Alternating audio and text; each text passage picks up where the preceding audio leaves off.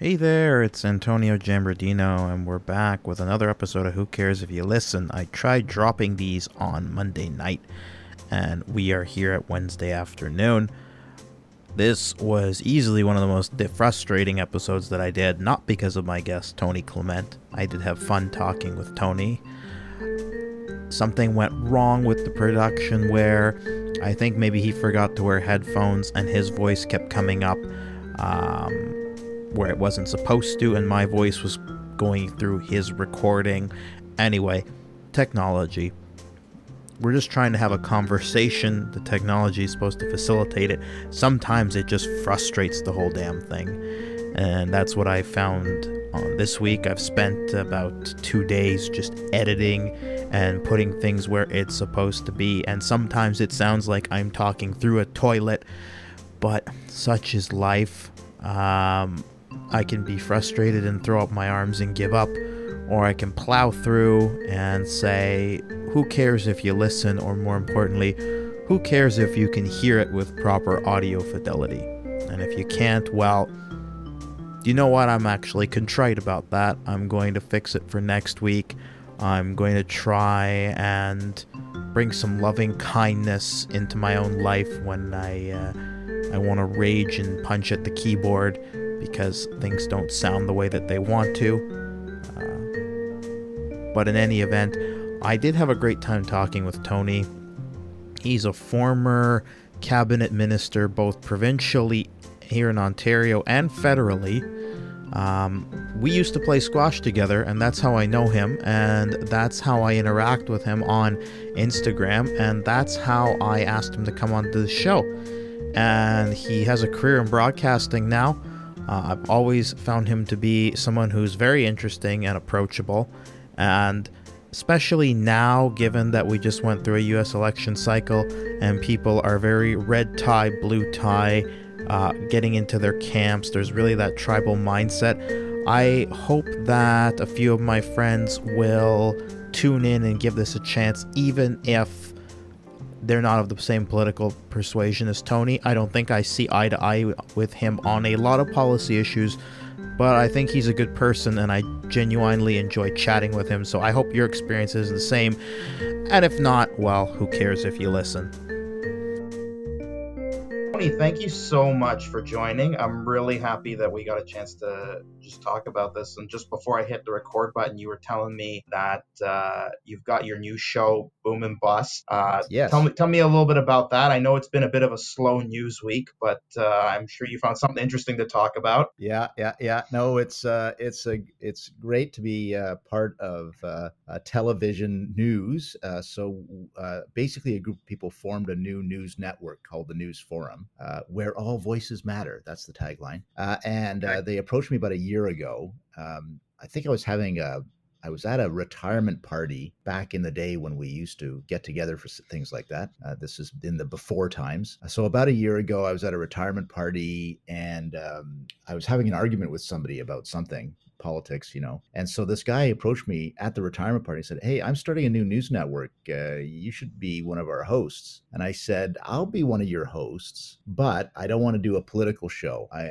you know, been there, done that. I want to um, have, uh, a business news and views show. I think that expands my horizons uh, and gets me into a different playing field. So he, he, said, sure. So we call it Boom and Bust. And um, it's part of this uh, news forum. It's, it's online at newsforum.ca, but we're also now on Bell Satellite and all Bell platforms plus TELUS.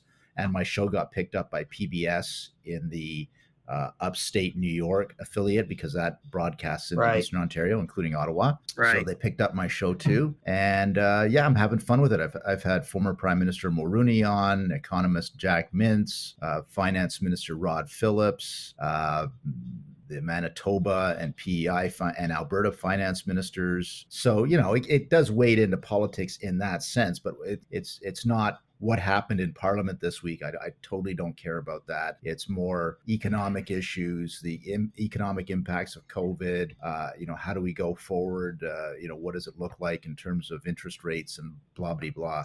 That's so I'm having that's fun with really. Yeah, you know it's good. I guess surprising for me to hear that like you know I'm I don't want to talk about politics. I'm done with politics. I don't know if you're done with politics. I don't want to put words in your. I'm not done with politics, but I, I just thought it would be so such an obvious move to Yeah. be a political pundit.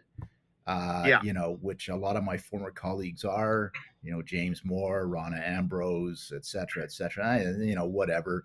I thought I'd I'd mark a new and creative path, and I'm looking for creativity in my life.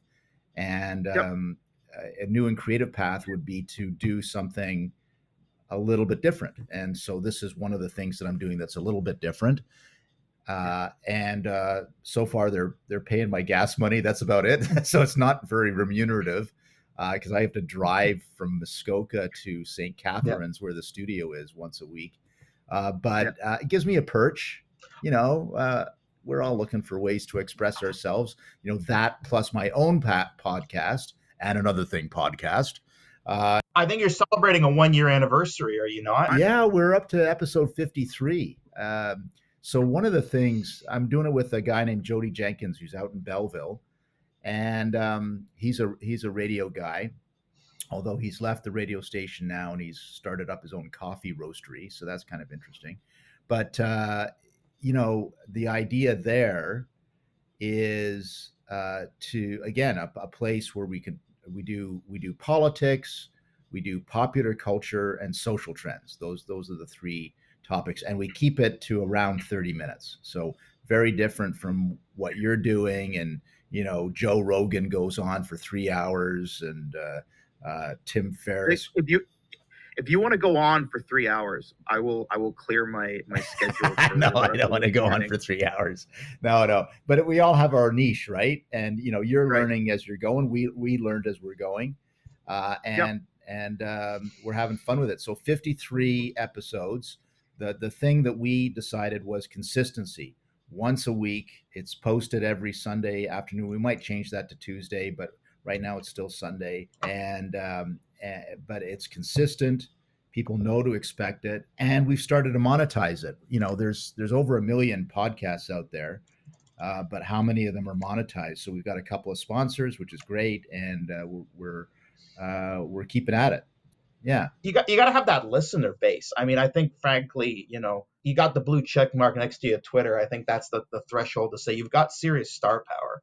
And I'm really excited that I managed to have you here on on my show. I mean, obviously we we we know each other in the before times in real life, but you know, starting a podcast, it's like there is such a sea of content out there. I mean, how do you monetize it unless you have some sort of pull where people are actually interested in what you have to say, right? well i think it's that but it's mostly the consistency like i, don't think we started off with big numbers to be honest with you maybe a few hundred uh, but uh, the it's like everybody knows sunday or everybody who cares not everybody who knows everybody who cares knows sunday afternoon there's a new podcast. And i, I it's a really eclectic show. Like it, we get some politicians of course some ex-politicians. Uh, this week we've got the former u.s ambassador to canada uh, david wilkins who was there Mhm. during the bush era. So obviously u.s election talk. But we i've also had musical guests uh, a country uh, country singer and songwriter uh, who's in nashville who's a friend of mine victoria banks. Kelly ogden who's from a, s- uh, you know a, a a sort of punk pop band called the Dollyrots out of florida. And i i just i've been a fan of of the Dollyrots for years. And i just dm'd her uh, on social media said hey come on my podcast. She said sure. So you know so things like that. We had we've had a, a wrestler on uh, Leo Rush. As part of, as part of the WWE. Uh, so yeah, I, I I I like to mix it up. The the Boom and Bust show is pretty straightforward news and views, economy, business, those kinds of things. I wear a suit and tie. It's the only day of the week I wear a suit and tie, uh, and it's a very structured format. This, the podcast, and I think you'll find this, Antonio. You know, really, you're you're running your own show You know, no one's. Yep. There's nobody tapping you on the shoulder saying, "Excuse me, Antonio, you really shouldn't be talking about that." That our metrics indicate that that's not really what the audience wants. No, no, you're you're finding your way and you're doing you're being yourself and you're doing your thing, and uh, that's creativity. That's we need creativity in our. I mean, I love That's that idea. I mean, for sure. Uh, obviously, I mean, I think everybody to a certain extent will give in to peer pressure when it comes to creating content. I mean, I specifically labeled this podcast, the title is Who Cares If You Listen? And that was very intentional, where it's like, I want something that's going to be meaningful to me. I don't want it to be meaningful based on the goal of monetizing it, becoming a Joe Rogan, or doing something where I'm I I want to do something because it's going to sell. I'm going to talk to people that I genuinely find interesting. But you know, there is always that pressure. I mean, I felt it professionally and personally where if you're doing something where you're kind of going against the grain, you're bucking against the trend. I don't know about you. I feel like we're we're very very different in that respect, and I want to ask you about that. Where like if I'm doing something that kind of goes against the herd, where I think oh someone's gonna get angry at me, or you know I'm gonna get an email about this, like I don't want to do it. I can feel my stomach clenching up. I I I want to be liked rather than being right. And I mean, you know, uh, there's something to be said for that, though. Um, you know, are we put on this earth to to make people upset and to trigger them? I, I don't think so. So uh, I, you know, I think there are responsible limits. You can be yourself, and you can do a podcast without being an asshole. Uh, you know, Yeah. so so uh, you know, find find the the place where you're you're you're expressing yourself, but don't don't don't be a jerk about it. I, who, who who wants that? So I, I that that's the limit I put on myself, maybe. Sure, and I, you know, that's that's a, a reasonable limit. I don't think that I am a jerk, and it's not like, oh, you know, this is my my license to kind of, you know, really come out of my shell and be toxic and be a be a monster. But you know, uh, I like, for example, I was trying to prep for this episode. I decided to read your Wikipedia profile, and it's great when when your guest has a Wikipedia profile. It makes doing any kind of background research a lot easier. Uh, like even before I was born. I was born in 1986. And I, I saw in 1986, you were a law student trying to recruit an ambassador from apartheid South Africa to to talk at you're at U of T, right? That was U of T Law School, and a couple of your professors tried to bring an injunction to court to to stop this guy from from speaking. And like the only thing going in my mind was like, you know, one time I, I said something controversial about uh, a conversation I had with the dean, and I got like an angry, you know, message from one of my colleagues saying this is really problematic, and you need to you need to change your tone and that. And it really like dealing with your own professors ostensibly, you know, disapproving of what you're doing and being being angry, furious, you know, try, you know, I, I can't imagine being in that sphere. What what is what is going through your mind at this point if you remember 34 years back?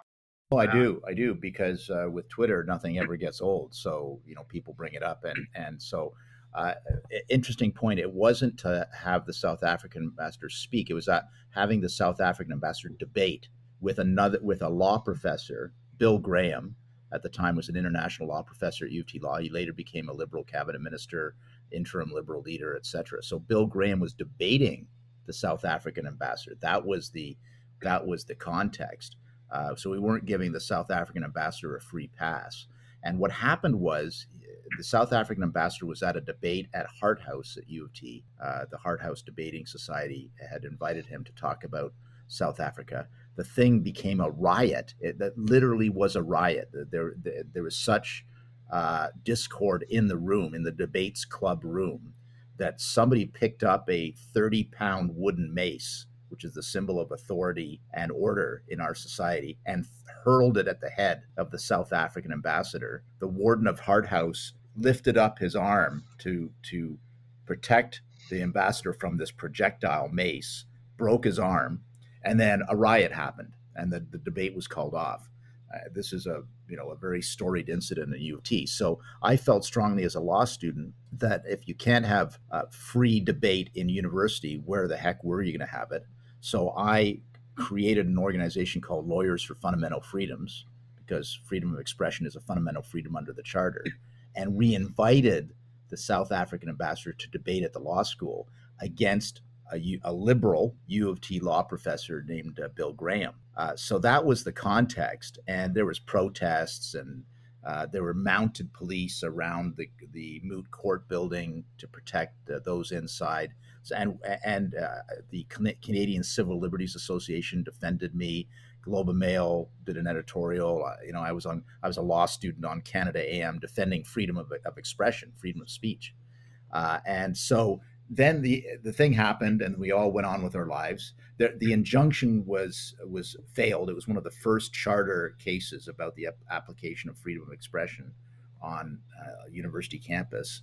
Uh, the the injunction failed. The thing went ahead, and then I went on with my life. And then like 28, 29 years later, when the Twitter machine started, all of a sudden, well, Tony Clement is a racist because he invited the South African. No, no, uh, not the context, not the reality. But of course, in social media, that's a good little soundbite that uh, Tony Clement is a racist. So you know, I, I, for a, for a while, a few years ago, I said no. Here's the context. They, they don't want to listen to me, so you just sort of ignore that. Uh, that you have to. But uh, it's a little lesson about you know how me as a 27 year old, something I did as when I was 27 with the purest, purest of intentions on freedom of expression now becomes a talking point when I was a politician about what a what a nasty guy I, I am uh, because of the Twitter machine. So that's the world we're in. I mean, my my own solution to that, and I've never worked in partisan politics, so maybe it's a luxury that I have. You know, there are times when I just can't deal with the noise people cherry picking things that I've said. I, I I refuse to get in any kind of debate on social media because it's like, what's the prize for winning? Absolutely nothing. What's what's what what's the what's the transactional cost? I'm exhausted. I'm probably angry. I can like feel the cortisol going through me, and it's like, why do I do it? I I'm happy to withdraw from Twitter. Like I'll check it at the NHL trade deadline, and of course, right now with the whole Schadenfreude south of the border, like you can't not look. It's like you know staring at a train wreck. But for the most part, I just try and stay away from that. I, I, I wouldn't engage on Twitter. So I find it interesting you saying that because I can't think of another, at least Canadian politician. There's one I can think of south of the border, but I can't think of another Canadian politician who's really embraced social media quite to the level that you have and yet it seems like you're you're acutely aware of how vitriolic terrible. I mean, I, look, I, I, how I use uh, social media is very different than ten years ago, though. So uh, I don't I don't engage in Twitter fights anymore. I got out of that game a long time ago. Um, I don't want this to be do as I say, uh, do as I say, not as I do, because you know if I were to say just ignore it, um, I don't. I try to ignore it, but I don't succeed all the time at ignoring it. So what I do is more passive aggressive now. So uh, if somebody criticizes Boom and Bust, uh, I I usually tweet back, "Thank you for watching Boom and Bust, where all voices matter." You know, and with a smiley face. Uh, so that's passive aggressive. Uh, if someone says something, you know, about gazebos, uh, you know, the yeah. gazebo lives on. Uh, apparently, it costs fifty million dollars, according to Twitter, when it actually costs ten thousand dollars. But regardless of that. Uh, I'll, I'll do a little. Um, uh, there's a an emoji for Spock, uh, live long and prosper hand signal. Uh, yeah. So uh, I put that. I reply with that. You know, that's passive aggressive. So it makes me feel slightly better without engaging in the people. And uh, um, but generally, um, I, I, I I have to I don't have to be on social media, but I uh, it's uh, I believe uh, the reason I'm still on social media is because I use it as a platform to advertise my TV shows, to advertise the businesses that I'm involved in, uh, to you know to I, think I tweeted this morning on that, uh, uh, and I typically am I don't try to be negative. I, I, I, try to stay away from negativity, but I I got a little bit negative uh, with that that story this morning out of Ottawa that Whole Foods uh, was saying yeah. that their employees can't wear a poppy. So I think I tweeted, you know, uh, that that uh, yeah, I, I, said how many uh, how many people fought and died for the right of this conglomerate to be a holes. I mean, I think so. I think my line on Facebook was, "You people come to our country, try and sell us organic milk and honey. You can't even shell out a couple of bucks for a puppy. And I thought, you know what? Maybe I'm getting too close to quoting Don Cherry over there. I don't know if I want to hitch myself to that wagon anymore. Use guys. Ah, but Uh, yeah, but uh, Ah. no. So that's that's about as negative as I get, Yeah. and that's very rare. Um, but Yeah. uh, you know, I think people are starting to realize the uh, the poisoned chalice that is social media, uh, and hopefully uh, it uh, it contributes uh, because they're aware of it now.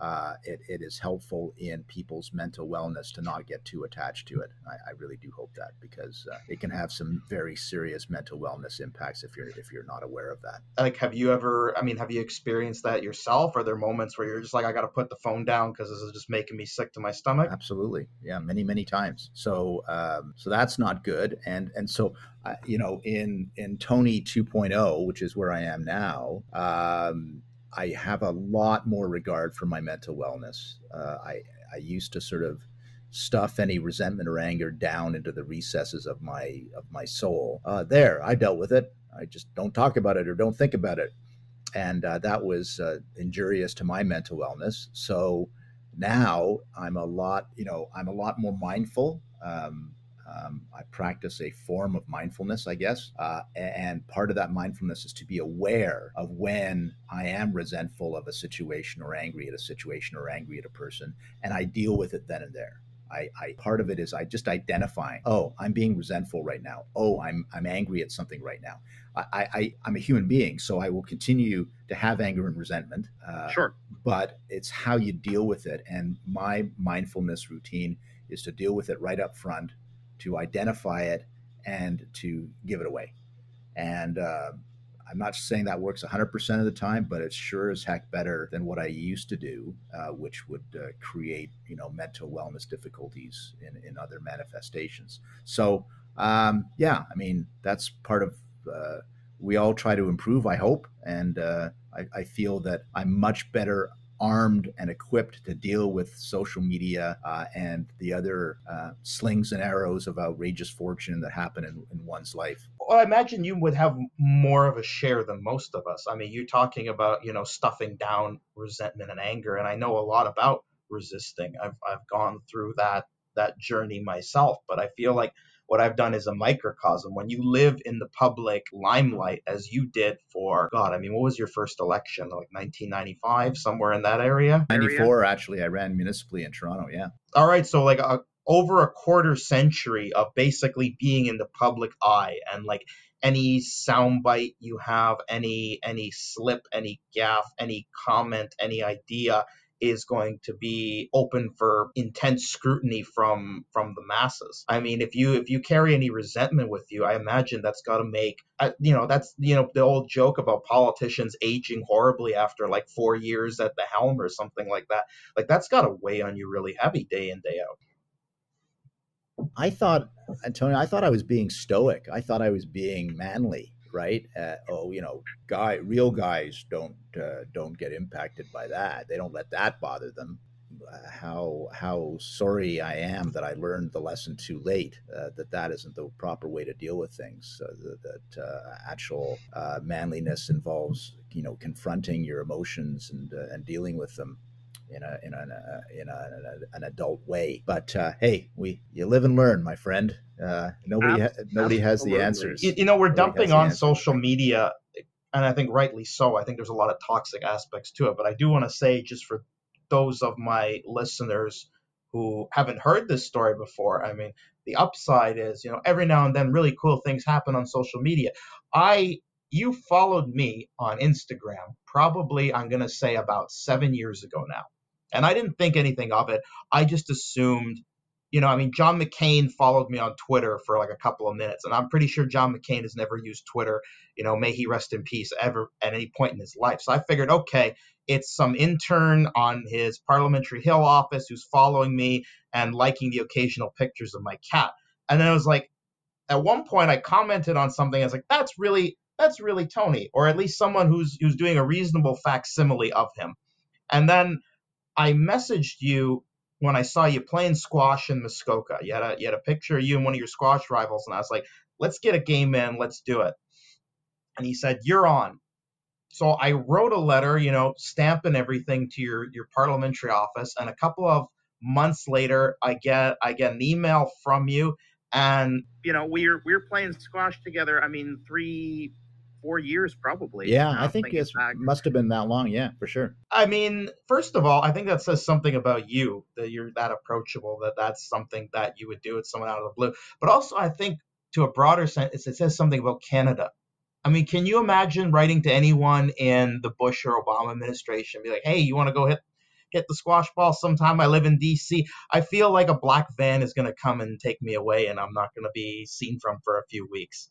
I don't think it's that same level of collegiality or openness that we're that you know it's something really unique to hear unique to you and i it's something that i'm grateful for Yeah, you know that's a good point, uh, Antonio, and uh, I uh, hopefully that never goes away. Uh, I, I think Canadian politicians are very approachable, uh, and uh, when you compare us to other politicians of other countries, not just the U.S., but uh, you know, in Europe certainly, and definitely not never possible in Asia. You you go to India, and um, the uh, the the the test of how important you are as an Indian politician is how many thousands of bodyguards you have and how aloof you can be. Uh, you know, so um, very different political climate there, I know, but still, uh, look, maybe we're naive, but I like our naivety. I like the fact that we try to to politicians try to be as normal as possible and live as normal lives as possible. Uh, that that's still the goal, uh, and um, I think that's great about our country. So, uh, yeah, I was. I think I was very approachable, and and uh, we got some good squash games in, and uh, taught me a few lessons because you're you're a badminton player too. And uh, here here's a here's a pro tip, uh, folks. Uh, don't play squash with a guy who also plays badminton because you can't get a you can't get a squash ball around the guy. Uh, but you know, I I I enjoyed that. That was uh, those were good times. you know it's funny though on that sort of tangent i just before i logged on and it's november 6th right now this is probably going to go up in about two weeks time but i just heard that um, justin trudeau jagmeet singh and a couple of the other uh, party leaders and politicians are now getting a security detail that that is something that's just emerging now in light of some circumstances that have been happening on the hill. So I, I wonder if that was just sort of a unique kind of moment in time that that uh, maybe we'll be looking back on this in two three years time and say you know that those were a simpler time when you know we didn't have the Canadian equivalent of a secret service going around. Yeah, uh, that you know, uh, I, I used to have a security detail whenever there was a specific threat against me as a minister. Um, I didn't have one as a matter of course. It was whenever the threat level was higher because some guy somewhere was saying he was going to get me, uh, and um, that kind of worked for me because most of the time I could uh, I could live my life without you know an RCMP officer sort of hanging around. But uh, I think that I think for the party leaders, I, that's probably a good thing. Uh, and uh, there's uh, look, we live in in the times we're in are are kind of dark. Uh, let's face it. Uh, duh. Yeah. Do you think? Uh, and uh, so um, I think that that's probably appropriate to. Uh, there's a lot of crazy people out there, or troubled people, I should say, troubled people, and uh, we don't want them to uh, attack our leaders. Yeah, no, and I think that's fair. I mean, it is an interesting time politically. I don't really want to talk about the ins and outs of of uh, of partisan politics, at least at a at a low level. But I mean, one one comment I would say, you know, you mentioned the gazebo thing. I think at one point when the whole We Charity scandal was sort of hitting the newspaper headlines, I saw you tweet, you know, 900 million. I wonder how many gazebos I could have got for that. And and, and you know, I, I appreciated you sort of uh, you know doing a callback in in that reference. But it's an interesting thing.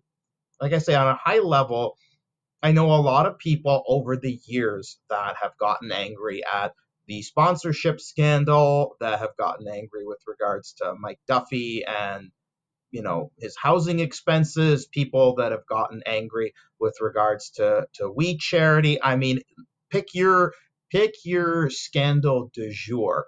It always it seems to me maybe I'm young and naive in this regard. It seems to me that if you wear a red tie, there are certain scandals where you are incensed beyond belief and you are going to feign, you know, extreme uh, uh, disgust and shock and awe. And if you wear a blue tie, there's going to be these other controversies that are going to to make you enraged. So you know, I hear I hear Pierre Poilievre on the on the on the TV quite a bit.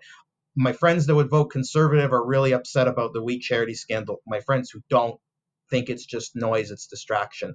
And it's kind of like, are we living in an era, especially looking at what's going on south with Donald Trump, and it was just one thing after another after another. Are we are we sort of post scandal? Like, are we in a situation where we've become so tribal and partisan that it's almost like sports fans. Like, if your guy does a two-handed slash to the back of someone's head. He's on your team. You can't possibly see him in objective lenses anymore. I don't think that ever went. Uh, I don't think this is new. I, I think its manifestation uh, is new because of social media and the outrage machine that is the social media. But uh, you know, you can look at newspapers uh, from the, you know newspapers of the day were social media, right? So they, yeah. they you know, uh, let's take U.S. politics as an example, and you know, George Washington uh, was bemoaning the fact that there were partisan attacks against him, and uh, you know that they said that his mother wore army boots or whatever the equivalent was back in those days. Um, so there's always that, and you know, uh, Sir John A. Macdonald had the Pacific scandal, uh, and uh, it's it's not nothing new under the sun that way. Uh, the only thing that it may be different, and uh, I've been thinking a lot about this. We're kind of in this millenarian time where um, we we as partisans are convinced that this is the most important election every ever, year, whatever the election is. In Canada, ele- election 2019, in the U.S. election 2020, and the stakes are so high that if my team doesn't win, yeah. it's the end of the world as we know it. Yeah. And when you when you frame an election that way or a contest of any sort, um, then of course the stakes, it, it, the religiousness of this this uh, this architectonic battle uh, takes you to places where there are mental health impacts. You know, people are crying, they're grieving, they're yelling, they're marching, they're throwing bricks, they're throwing Molotov cocktails because the future of the world depends on it, Antonio. It's the future of the world, right? I, have been I've been hearing this. I mean, one of my own personal political. I, I like new innovative ideas. I don't care what side of the spectrum they come from. I like things that are completely sort of off the shelf that we haven't tried before. I really like the idea, and we probably would disagree on, I don't know, I assume we would disagree on having some sort of electoral reform where we have proportional representation, mixed member parliament, something like that. I love it. I like the idea that, you know, I can live in Ottawa South, which has been safely liberal for my entire life, and I could still have a vote that matters. I could pick to vote for conservative or green or NDP, and I'm not just throwing my ballot away. And it's been dangled in front of me a couple times. Once provincially, I think Dalton McGuinty had a referendum on it, and once federally, Justin Trudeau said he's going to get rid of it. And then when the time comes, you know, people keep coming back to, you know, this election is too important. You have to vote strategically. You have to hold your nose and vote for this guy, even though you want to vote for that guy, because this election is too important. And I said, well, which one was the unimportant election? Which was the election that really didn't matter a crap, and it's only right, it's only in right. hindsight, and, in and, retrospect. And, uh, right, and, and, you know, uh, every election is the most important election in in several generations or whatever. And the other thing that I've noticed about U.S. politics, because of course we've we've been so focused on it, is America has never been so divided. Really, I seem to remember the Vietnam War where they were burning buildings a quarter of a mile from the Capitol. And I seem to remember a U.S. Civil War where 750,000 Americans fought and died. So don't tell me America has never been so divided as today. I, am sorry, historically, you're incorrect. Uh, and then I then I've got into a couple, not really. I, I, again, here I am talking about Twitter again, but uh, Trump is the worst president ever in the history of the United States, which is a you know that's a valid you know you might have historical uh, opinion on that, but I, I my reply is Andrew Johnson. That's all I say. Andrew Johnson. He was the president who took over when Lincoln was assassinated. Uh, he was a Democrat, not a Republican, but he was a Unionist from Kentucky. And he started the process that eventually became the Jim Crow era. Uh, you know, uh, he he was the one that after the Union won the war, uh, started to concede the ground in the southern U.S. states for lynchings and for uh, you know for uh, subduing the Negro population so that they wouldn't have they wouldn't exercise their rights to vote. Uh, so you know, I could make a pretty good case that if Lincoln had survived the assassination attempt, uh, history in America would be very, very different. We wouldn't have had uh, 150 years of this institutional racism that is still um, besmirching their uh, their records. So, anyway, I mean, that's that's for the historians, I guess. I I, just um, you know I I I'll tell you one little story. I, I've got lots of stories, of course, but uh, but I'll tell you one story. I, I had just been elected as a member of provincial parliament, and um, uh, I uh, there was a big. Uh, this is in 1995. Mike Harris just got in.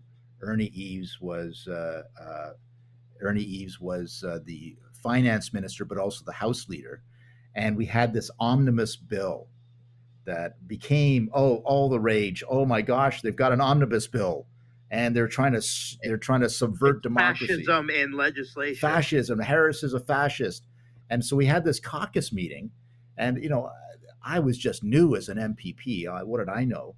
And um, so Ernie was uh, Ernie was doing a presentation as the House leader, saying, "Well, we've got this uh, bill. I think it was called Bill 26 or something like that," uh, and um, and uh, Ernie was trying to uh, trying to say, well, we've got to make some changes to this bill because like the the upset is too great.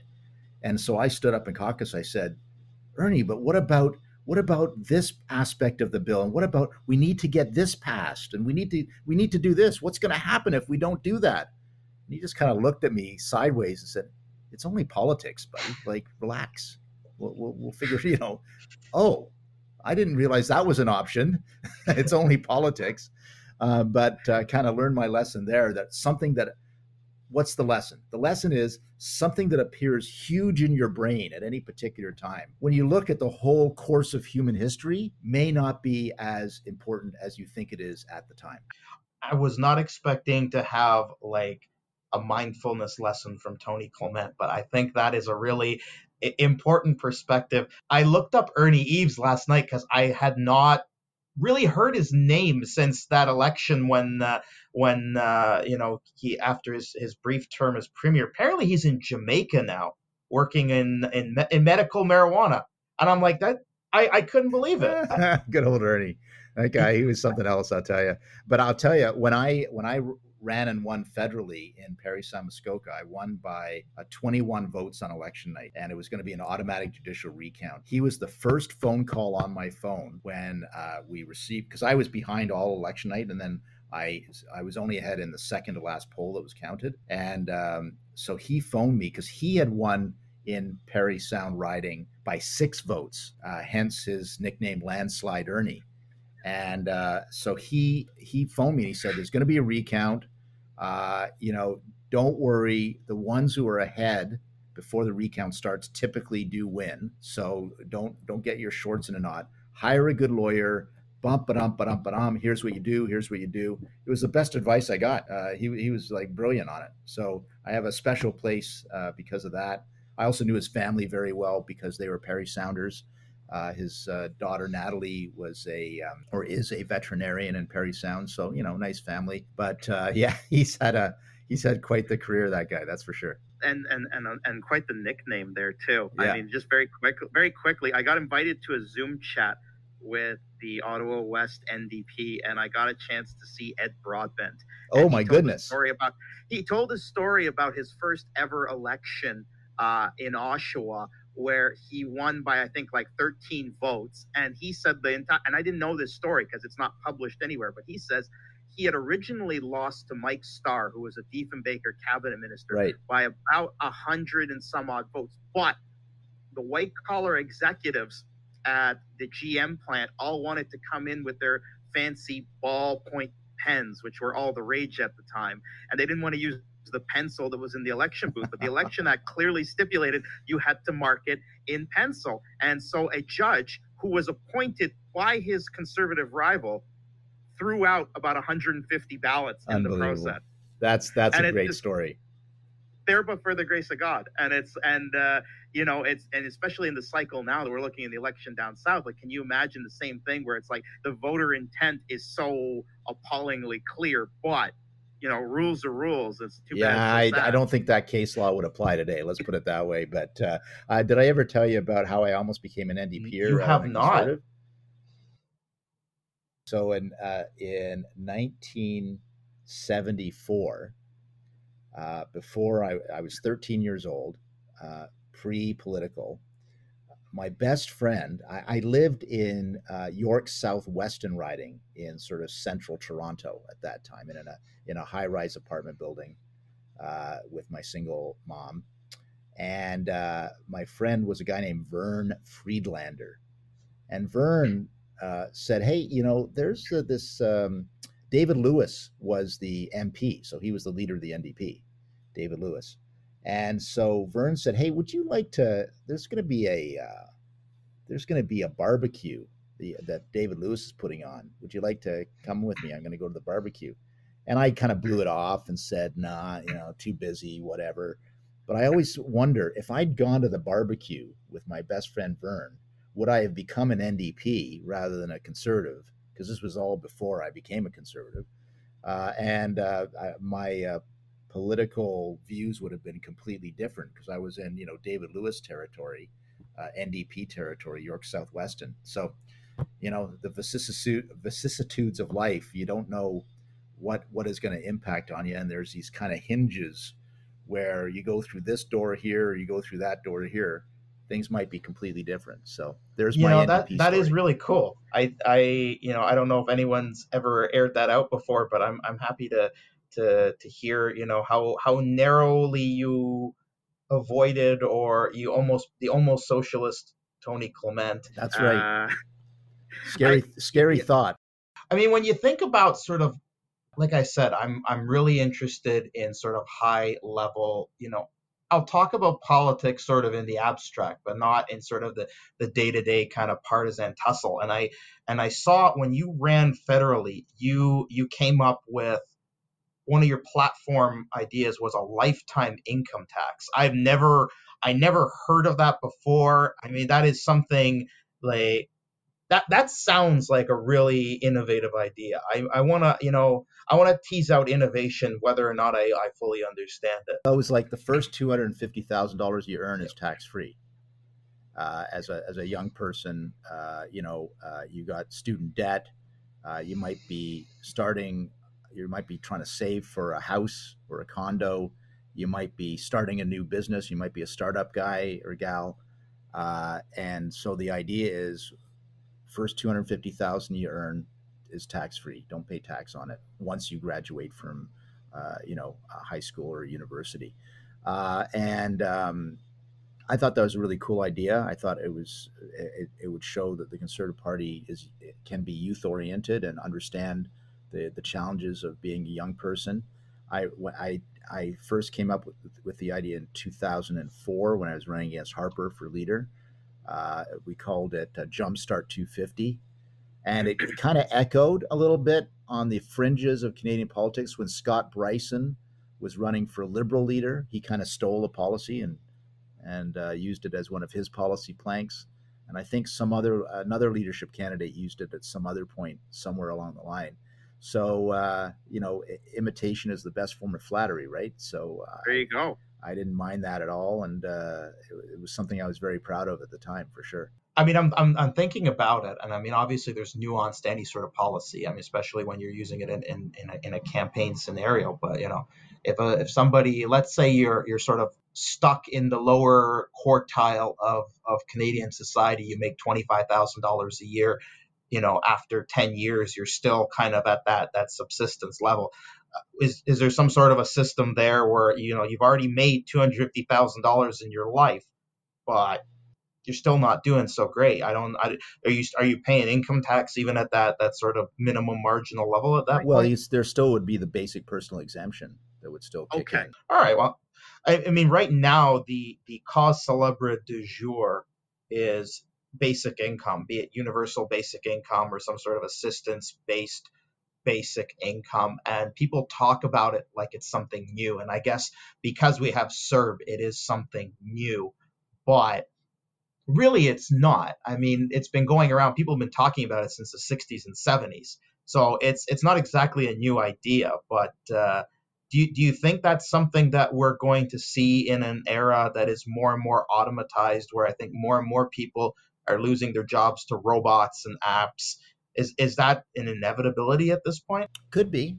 Uh, could be. I th- obviously, there's a lot more debate about it in uh, in policy circles, not just of the left, uh, but also in conservative circles too. Uh, the uh, the real uh, for conservatives, uh, one of the things that they like about it is if you frame it properly, you could get rid of a whole bunch of bureaucracy, like all Yep. of these means tests, all of these, you know, apply for this, uh, and uh, some some system, some bureaucratic system is going to judge whether you filled the form out properly. All that goes away. Uh, Yep. And so uh, now I know there are some that have said UBI plus plus plus, but properly run, it would take away all that, and you'd have a basic income. So that's that uh, for a conservative. Uh, I I'm I'm intrigued by that. There's always the argument, you know, what are the um, uh, what are the incentives or disincentives? And so, you know, we have all heard the anecdotes of CERB, and uh, you know, you talk to bar owners, and they say they can't get any wait staff or bartenders because everybody is getting free money from CERB. Well, uh, you know, so we, we have. I, I don't know how to deal with that other than you know pay them more and they'll show up for work. That's that's a possibility. But then the economics of of the hospitality industry have to be you know changed a lot. But that's that's a debate for society. To me, that's not a deal killer.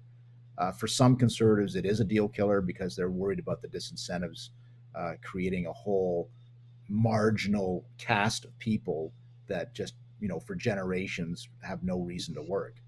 Uh, Yeah. And and so that I, I I do have some concerns about that, and we have to discuss that.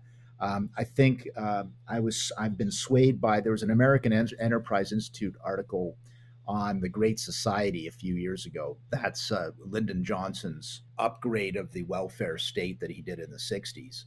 And uh, it makes the point that uh, the Great Society and the welfare system, you know, obviously FDR uh, in the States was the original original president to to get the United States onto that track. Um, the, the one thing that was missing was the dignity of work. And uh, not trying to be too highfalutin about it, but uh, I actually, one of my core beliefs is that human beings in our DNA, we have to work. We, it's very important for our self worth, for our health, for our mental wellness that we work, that we have a job to go to, that we have things to do. It doesn't have to be, especially in the gig economy, it doesn't have to be a formal, you know, salaried, hierarchical job. I mean, I, I don't have that now. I'm a, I'm a startup entrepreneur, so I report to me, but I have a job to go to every morning in the sense that I have things to do that advance my job goals. Uh, and I think that's very important. And if you don't have that, you, you run into other problems. Uh, that one finds in the welfare society, that uh, social problems, um, uh, mental wellness problems, those kinds of things. So uh, we got to find a way uh, in a UBI world where we still value the dignity of a job.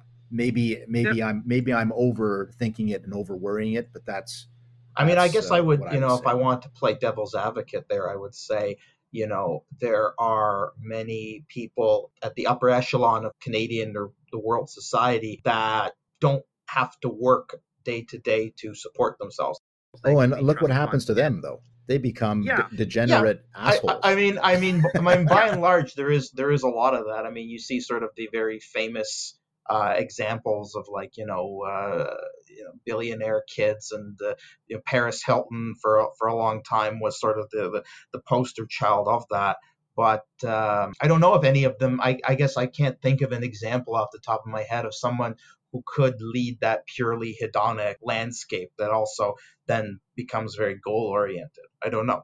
I mean, I don't well, know. I mean, what they do is they do it through philanthropy. The, the, the philanthropy becomes their job. How do I how do I give away money in a way that'll be impactful on human society? Uh, you know, so So maybe these new it. UBI people who no longer have to work these minimum income jobs would become, you know, the evangelists of a new volunteer. Volunteerism yeah, you know, that's a that's a great thought.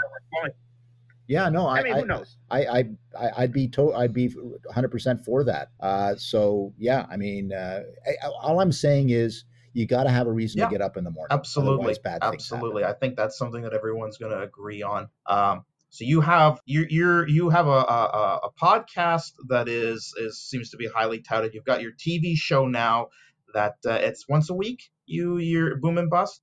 It's uh, five nights a week. Um, Oh wow. I, I tape a bunch of shows at, at the same time. Uh, so uh, yeah, so that's on at 7 p.m. on I think it's Bell Okay. 506, 7 and 10 p.m. I think it gets repeated at 10 p.m. and it's on I think 7 p.m. on PBS Monday nights Okay. in the Ottawa area.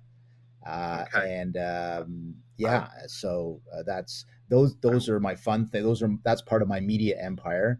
And then uh, I'm I'm involved. You're a in- regular Conrad Black. Over Oh yeah, yeah, yeah, sure, yeah. I wish, uh, but uh, then I've got my. Uh, I'm a startup entrepreneur, so I've got a half a dozen startups that I'm involved in. Two of them are tech startups, and four of them are um, are healthcare startups. So uh, Anything anything interesting you want to talk? I mean, I- yeah, sure, yeah. Uh, the the um, the uh, probably that for your uh, viewers and listeners, um, one of them involves uh, being on the advisory board of Red Light Holland, which is a psilocybin mushroom mushrooms and truffles uh, company. Pub- you're getting into psychedelics. yeah, yeah, Wow. Wow. yeah. So Now where, where where where is that right now? Like right now, it's it's still controlled. yes, It's illegal. so Canada. so this this is an Ontario-based company listed on the Canadian Securities Exchange that has all of its operations in Holland, where Gotcha. uh, tru- uh, truffles, uh, truffled part of the mushroom is is legal. So there's a whole distribution uh, system that is being set up in Holland. But of course, the thinking goes that uh, over time, uh, psilocybin will be become legalized, as, as we just saw in the referendum in Oregon, for instance, and in DC, I think. So um, uh, right now, Health Canada has just approved psilocybin microdosing uh, in a couple of cases involving end of life care. Yep. Uh,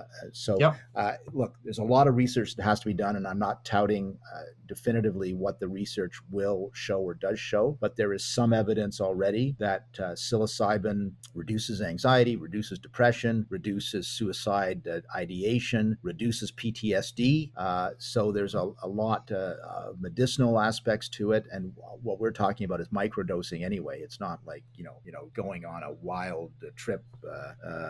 Through, Yeah. through massive amounts of psilocybin. So, so uh, I think there's there's something that deserves to be researched there. And um, uh, now, the one thing that came up as a result of me being on the advisory board of Red Light Holland was, oh, you know, Tony Clement was an anti-drug guy under Stephen Harper, and how dare he? Blah blah blah Is that a fair label?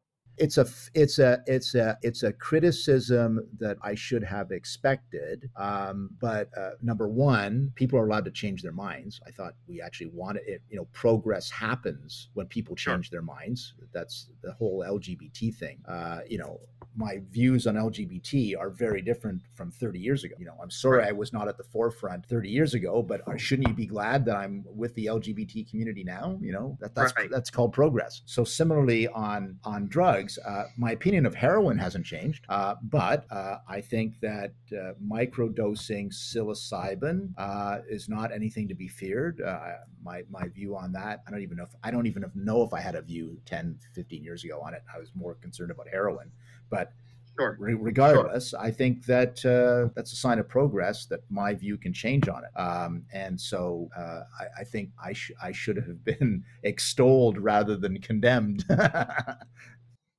I, I guess the criticism that I've heard, and I mean, I went to U of O, so I've got a lot of sort of left wing lawyer friends that are really into this sphere more than I am. Uh, I've heard it especially with people like Julian Fantino, where the idea is that you made a career of putting people who sell marijuana. I don't want to say made a career. That's that's that's a bit too strong. But as part of your tenure as the Toronto chief of police, your officers arrested people who were selling marijuana and now ostensibly in his professional endeavors he's selling marijuana. So the argument is you know it wasn't legal then it is legal now. So he is clearly operating within the the the, the framework that's there. But is there some kind of a double standard or is there some kind of an unfairness where people that might have been low level drug dealers are sitting in jail right now instead of ostensibly they would be experts in this new field. You know, if Tweed could could get them out, they would be people that would well poised not only to reintegrate in society but maybe thrive. Is that a fair well, criticism? I, I, guess it's a criticism. I I've heard that criticism leveled. Um, uh, th- this goes to the whole problem of presentism, where you're attributing the values of today on actions of people of yesteryear. Uh, you know, is mm-hmm. that is that mm-hmm. this is the whole Sir John A. Macdonald debate? Uh, and sure. so so at some point point, you know, it's you have to allow people to progress in in their views. Otherwise, you know, we, we have no progress. That's the very definition of it. So um, I, I, can understand why uh, people who perhaps want to corner the market on cannabis aren't happy about new entrants. But uh, you know, that's it's a legal product, uh, and uh, people are allowed to invest in it and um, and be part of of that industry. I'm not part of that industry myself, uh, but sure. I, I, can I can see I can see the why why you'd have to you'd have to understand why it's possible now and it wasn't possible 30 years ago. 30 years ago, Julian Fantino would say, "Well, I was applying the law. If you if you have a problem with the law, take it up with the politicians. I was I was merely a police officer or a police chief applying the law. Um, right. You know, right. so you can right. go that route too. Yeah, and I don't I don't want you to have to to speak for him. It's just a sort of I saw the parallel there and I thought it was interesting. But you but you said that heroin is still that is that is for you that is a, a bridge too far. What, it's a nasty it's you? a nasty horrible drug that ruins people's lives. So just ask Keith Richards who will tell you now that it's a nasty horrible drug. So uh, you know I read his uh, his memoir and uh, he was very close to he's he's a bright guy. And by the way, the Toronto arrest of Keith Richards was the turning point for him. Uh, when he was arrested in Toronto for dealing, that's how they got him for dealing, not possession. Go Canada. And uh, then they had to do that, uh, you know, concert to uh, as part of his community service and all this sort of jazz. Do you remember that? But that, but I no, no, they had to do. The that? Rolling Stones had to do a concert for the CNIB. What year was that? Oh shit, I don't know. Uh, what was that in the 70s? Uh, no, uh, yeah, 70s or no, early like, 80s, like, 80s, 80s. But like by the 80s, he must have been so well established as a musician. What the hell is he doing, like dealing drugs? Well, that's what they charged him with.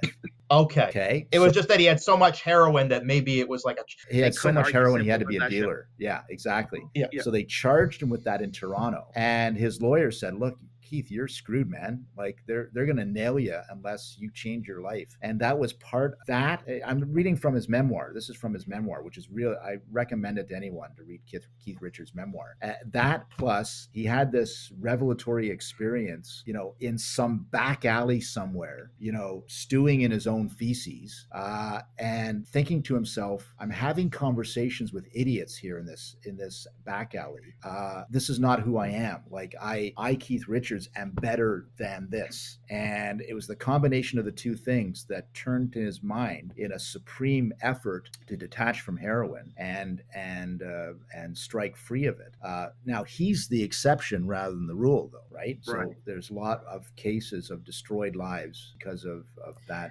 nasty, horrible drug. So I guess the weird thing about heroin, though, is I mean it's in a class of opiates and there are so or opioids. I never know the difference. I don't i don't speak enough science speak but the, the it's part of a whole class that is used legally and in fact is used oftentimes. People get addicted to opioids because a doctor prescribed it to them. Well that's I not mean, good. that's not this... good either. Well no exactly but i'm just wondering i mean it you know, it's not a situation necessarily where someone was out seeking a high. I mean, I had this situation with my my son. He's 19 months old now. When when he was born, he had surgery on a diaphragmatic hernia. They gave him fentanyl. That that's that fentanyl is a child's anesthetic treatment. That is where it came from. And then somewhere along the line, you know, I only know about it because I heard about it on W5. I heard about these people, you know, on the streets of Vancouver overdosing from from fentanyl. But it, you know, it has a legitimate. These opioids have a legitimate use apparently in a hospital setting, and I don't know, you know, when people get into those situations, we're we're in a weird sort of scenario where it starts legally. Presumably, they get hooked on it while it's legal While they're getting it from a doctor from Yeah. a, from a pharmacy wherever and then they're kind of they're getting being pushed into this into this black market and i've heard people you know Johann Hari is really the the the leading voice on this that you know if you if you give these people an environment kind of like what they're doing in portugal where like you know let them let them do what they they need to. If they need to get their fix go and do it in a clinic go do it somewhere where where they're being monitored they're going to naturally want to get off of it as soon as they've got the rest of their their house in order once they've got their lives back on track. And i don't know i don't know if that's uh you know i mean every time every time somebody brings up a case example from europe i say you know it's sort of uh, apples and oranges trying to compare it to, to what we have here in canada but i wonder i wonder about that whether or not we need to look at how we're using it legally and maybe that's fueling this this criminal market Well, I don't think the old approaches still work. I, I, I grant you that. And my uh, my view on this is now powered by faith, and uh, my my Savior taught all of us, including myself, to lead with compassion uh, for Yep. uh, people in these situations and to help them help themselves. So. Um, I, I don't judge anymore. I don't uh, condemn anymore. I don't uh, try to uh, use uh, the the the elbow of the state. Uh, I think we've got to come up with all I want. Uh, I, I you know harm reduction. I get that. Uh, all I want is if you're going to do harm reduction, that's fine. Pardon me, but what's the plan for these people? I don't want to Yep, be yep. warehousing these people and forgetting about them, out of sight, out of mind. Oh, we've done Yep, harm yep. reduction. They're, they're, you know, that's all I, you know, the the the middle class wipes their their hands of it. Uh, I, I felt when I was dealing with Insite in in, in Vancouver that uh, it was a form of whitewashing by the middle class of Vancouver who didn't want to be stepping over their these these bodies on their on their walk to work in the morning. Uh, and uh, and so oh yeah yeah let, let's have them at Insite so I don't have to worry about seeing them. They'll be in East Grenville uh, you know, uh, they'll be on Hastings Street, and I don't have to worry about it anymore. You know, that to me is an abdication of moral responsibility. And I'm not speaking as a politician now. Uh, I, I, all I'm saying is, look, harm reduction, that's fine, but what's your plan to help these people? If you don't have a plan to help these people uh, get their lives back together, you are abdicating your moral responsibility. And, and I feel that as a person of faith, that, that Yeah. that's where the conversation should, should start. and I, I think we veered a little bit further into politics than I, I said I would or that I anticipated that I would. But I mean, I I, Shame that I on you. would. How, I mean, how dare you, as Greta Thunberg said. I, I, I I've seldom put associated you in the same sentence as Greta Thunberg, but there we go. Um, I guess sort of the last sort of I hear your email box pinging off there, so I'm sure I gotta let you go soon. I know I'm sure I gotta let you go soon. That's all right. I mean, I'm I'm really glad that we got to do this, but you know, there's something that you said there about rather than using the elbow of the state, we need to work in compassion, and oftentimes I see the political arena as being a place that is um, sorely lacking in compassion. Did you find it hard to to bring a compassionate mind to the work that you did in government at various levels? I tried. I think I, I'd be better at it now because uh, uh, my faith has grown. Uh, but uh, but my, my understanding of my faith, I should say, my understanding of my Yeah. faith has, has taken me on this road of compassion. Um, but it, you know, it, Ottawa, official Ottawa, not you, Ottawa. It, it's a Sure. tough place sometimes because you get wrapped up in it. And uh, you lose context and you lose perspective so quickly because you're in the day-to-day struggle. Oh motion x14 is happening in the house of commons today. That is what i have to focus on and and i have to be against the government on this or for the government on that because motion x14 is the end of the world as we know it one way or the other right and so you get into that world and it's it's almost like it's constructed that way because you have caucus meetings and you have cabinet meetings and you have committee meetings where everything is torqued up. And so the first thing you lose is perspective which is one, one of the reasons why i think it's really important to continue to have constituencies. We were talking about you were talking about uh, proportional representation um, yeah, yeah. You know, one of the things about constitu- having to be responsible to a constituency is it forces the politician to go home if he's a, if he or she's a good politician to go home to their constituency and to hear from regular people because otherwise you're just wrapped up in official Ottawa and oh my gosh, you will be so out of touch before you you know before the clock strikes twelve.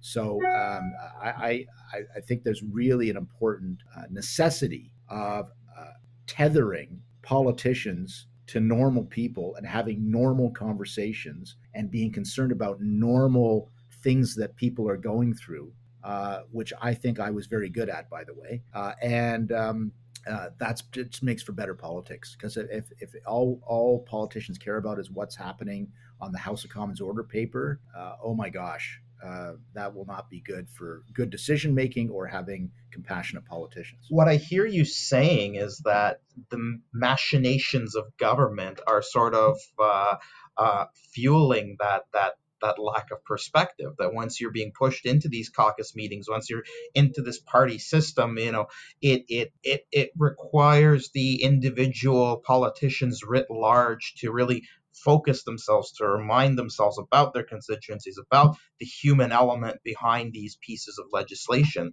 Is there something that government writ large could do to foster more more compassion, to have more of a connection with the day-to-day lives of, of the citizenry? Yeah, I mean, I think it comes up to each individual. Paul, I don't see it as government's responsibility per se, but I think, I think it uh, comes out of who you are as a politician and you know, there's there's some good news. I think I think the House of Commons is a lot more diverse than it used to be, and there's fewer lawyers. I'm a lawyer.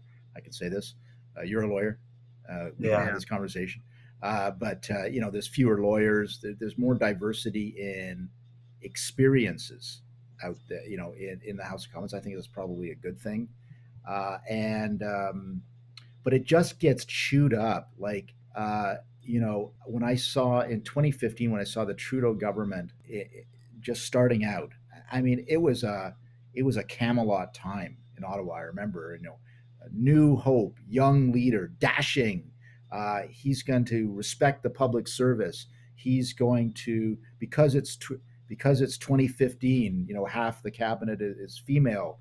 Uh, you know, a gender-based lens here and diversity there uh, and everybody got caught up into it. And then, as governments and politicians do, they tend to swallow themselves whole. And all of a sudden, and I'm, I'm not trying to be partisan. I'm just I'm obs- this is my observation. Uh, you know, the Trudeau government became less open and less transparent. And uh, when a when a liberal backbencher veered off the established path, he or she got punished all of a sudden uh, you know, less ca- less uh, uh, committee posts or whatever. So that's the same old politics, right? That's the same old politics. And- it's sort of an and so you're saying it's sort of an inevitability that regardless what your political stripes are, as long as you're holding the mantle of power, you still have to kind of you know coach the wagon train. You know, Gerry Butts became the enforcer, and you know you didn't want to be on the wrong side of Gerry Butts and the PMO and people started to resent the PMO. Oh, that's new. Never seen that in Ottawa before, resenting the PMO. Uh, you know, so it became sort of traditional transactional politics again. So uh, this is why populism uh, is a such a force. Uh,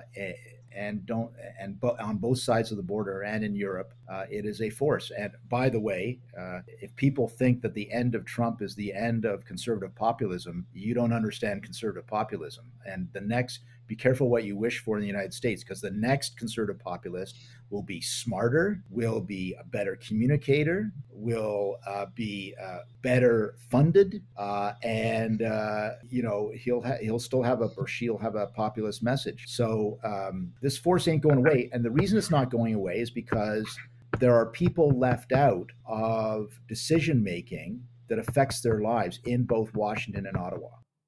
One one interesting one one interesting thing about that that I found, especially in this cycle, and maybe it's just sort of where I am in my life and my age. I've I've sort of seen this incline where you know rhetorically we always have the worst liberal president, the worst conservative president that we've ever had. This idea that we're going to these extremes, and and you know I remember when George W. Bush was president, I was just starting undergrad. He was going for re-election against Kerry, and saying, "Well, you know, he's no liberals conceded that he's." He's no Ronald Reagan. I mean, you know, Ronald Reagan, at least he did this, this, and this, and this. And then I sort of saw that full circle where, you know, Ellen DeGeneres is apparently friends with George W. Bush now. And it's like, well, Trump, he he's no George W. Bush. I mean, he was a real statesman and this and that and the other. And it's and I'm just I'm imagining like eight years from now where it's like, you know, that President Kushner, he's he's no Donald Trump. I mean, you know, he carried himself with sort of rarefied yeah, yeah, dignity over there. In Canada. Well, he's no Stephen Harper. That's already happening. So Oh, uh, well, didn't, didn't take too long. So yeah, I mean that's uh, what's the definition of a statesman? A dead politician. But uh, uh, there, there is, uh, you know, it does get burnished over time. But um, Sure. hey, listen, we're in, we're in. It is, it is. It look, the times are stressful for people, and uh, I think Biden, by the way, is very. Uh, he's he's doing very well in this interregnum period, saying, you know, everybody just keep calm. It's all gonna, it's all gonna be okay. Don't, you know, I- think those are the right words, and obviously in comparison to the uh, present incumbent. Uh, so uh, is it bad for the country if he goes down swinging, like if Trump loses this, but does it through a flurry of lawsuits? No, it's not bad for the country because uh, the country has already moved on. Uh, he, he may be the last person raging at the clouds, but uh, uh, no, I, I, I honestly don't think it matters. People have already turned the page, uh, assuming that Biden wins, Yeah, uh, yeah. and uh, the Republican Party uh, will want to turn the page too, and uh, you know, assuming they they retain control of the Senate, which now is a big if uh, because of Georgia. Um, but uh, assuming they retain control of the Senate, uh, they'll they'll have to rebuild from there. So Yeah. I- it's it's going to be. And uh, the interesting thing is, you not only are going to have that debate in the Republican Party, but uh, you're having this debate in the Democratic Party already because they did poorly in the House of Representatives. They lost seats that they thought they were, they thought they were going to gain net gain, and they've had a net loss. And they Yeah. thought that they would you know sweep the Senate, and they haven't. So they're going to have that debate over: do they go the AOC route or do they go the uh, more centrist route? They're going to have that debate too. So American politics, it's just like a cornucopia. You just It's good theater. It's good theater. It's I, Young I and the read this on book about steroids. the, I uh, mean, the end days of the Roman Republic. Very interesting. Uh, uh, you know, Scipio and uh, all these characters, uh, and uh, it was it, it was kind of it was a little bit more ruthless. Like there was like they they'd send in the army to the, uh, the to the forum and uh, sort of browbeat and bully uh, to to get the rostrum and and and to maintain the debate of the citizens of Rome. But it, it, a lot of similarities, man. Like you know, people coming in and going out, and alliances changing, and people double, double crossing, and uh, uh, it it was. Uh, very interesting to see the, the last, say, 150 years of the Roman Republic and look at the American Republic and see the the, uh, the similarities.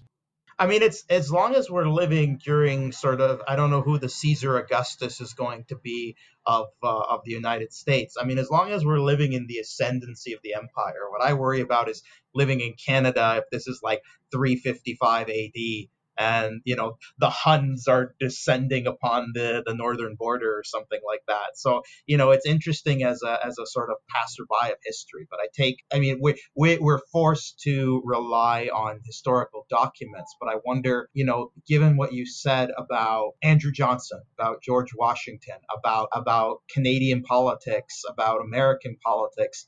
That you know as ordinary people perhaps we we to a certain extent can really sort of sit on the sidelines and uh, and and observe this without getting caught up in it or at least not getting caught up into it more than than is necessary to to achieve some sort of goal. Well some people have have written about this that you know, and I've noticed this in the five years since Trump came on the scene when he was running for the Republican nomination. So that's five years ago now. Uh, you know, Canadians are so wrapped up in U.S. politics. Like as a Canadian politician, when I was one, it was frustrating because you wanted to talk people about Canadian politics, and they say, "Yeah, but what about what Trump said yesterday?" And you know, he's like, "Ah, I don't want to talk about what Trump said yesterday. I want to talk about what Trudeau said yesterday. You know, whatever, right?" Uh, exactly. So uh, we're just so wrapped up into it now. I've never seen anything like it, uh, even more so than the Bush years or or whatever. Um, but again, that might be amplification by social media. But even having regular conversations with people, you know, you you probably see this, Antonio. You know, they they're as well informed about Trump uh, as any American is, or more so. Yeah, I mean, it's it's you know, it comes back to the idea people are really well informed about sports, and people are really well informed about the Oscars, and American politics is good TV. They they know how to put on an entertaining show, and for all the uh, the qualms about the the electoral college, I mean, it's this is this is boom time for CNN, right? Man, John King is now in every household. Yeah, exactly. Absolutely. Well, listen, I am I'm mindful of the time. I I could probably talk to you for two three hours, but I don't. I'm sure you're on to bigger and brighter things for for the rest of your day. But thank you so much for doing this, Tony. I really appreciate it. Um, I'm hopeful that we are going to be post COVID sooner rather than later. And then hopefully we can get together in person and resume our squash rivalry. Well, I'd like that very much. And keep uh, podcasting. It's great that you're doing it. And uh, I hope you enjoy it as much as I do. And we're getting in on that chess game. I know we've had some, some technological yeah. hiccups, but we're making that happen. Okay, good. have you started watching the Queen's Gambit yet? i am three episodes in. I mean, as you know, I was big into chess before that, but now I'm happy to see people that are like getting a newfound excitement about it. I mean, all this time I thought I was supposed to study end games and you know work with my my my chess teacher Zach Dukic, but apparently I should just be popping tranquilizers and getting hammered, and then that'll make me a chess grandmaster. I know, seeing the movement on the ceiling. Yeah. Thanks so much for this, Tony. It's been a blast. Take care. Take care. Bye. And just like that, we have another episode of Who Cares If You Listen in the can. Thank you so much to Tony Clement, and thank you so much to Audacity, uh, my editing software, for letting me pick apart all the pieces of this sausage so that there was a little bit more pork and a little less squirrel. Uh, you know, I might have left a few shoelaces in there, but at the end of the day, there was really only so much I was going to do. I don't want this perfectionism to really envelop me. But I did not think I was going to get some sagely words from Ernie Eves. I only remember him from when we had that big blackout back when I was in. I want to say that was still high school, but I don't know if it was high school or undergrad. You know, Ernie Eves saying in the middle of some omnibus bill that, hey, relax, kid, it's just politics. You know, oftentimes politics does seem larger than life, and sometimes the stakes are larger than life, but you can take a step back from these things that seem absolutely enormous in the moment and really take inventory of what's going around you.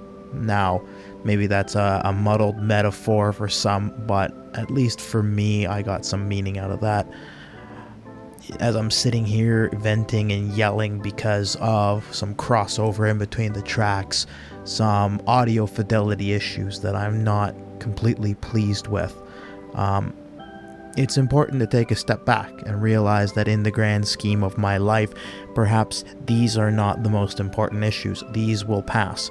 There will be other episodes. There will be improvements to audio quality. Somebody might not even listen or notice or care besides me. Um, but if there's going to be a takeaway for the people listening, maybe there are things like that in your life where you have fixated and magnified and uh, turned up the volume on things that you don't necessarily want to listen to with that great attention. And if those things are present in your life, take inventory of them, look at them, observe them, and see if they are taking their rightful place. And if they're not serving you and if things are over amplified, try to let them go. Sometimes easier said than done. Usually easier said than done. But this is my uh, faux wise man routine, which is really just a way for me to fill up some space before I roll the end credits. Who Cares If You Listen is a podcast produced by me, Antonio Jambardino. The opening credits are performed by me and written by me. The closing credits are based on a minuet by Ottorino Respighi and also played by me badly on my Technics KN1400. If you have any questions, comments, or concerns about this podcast, that's nice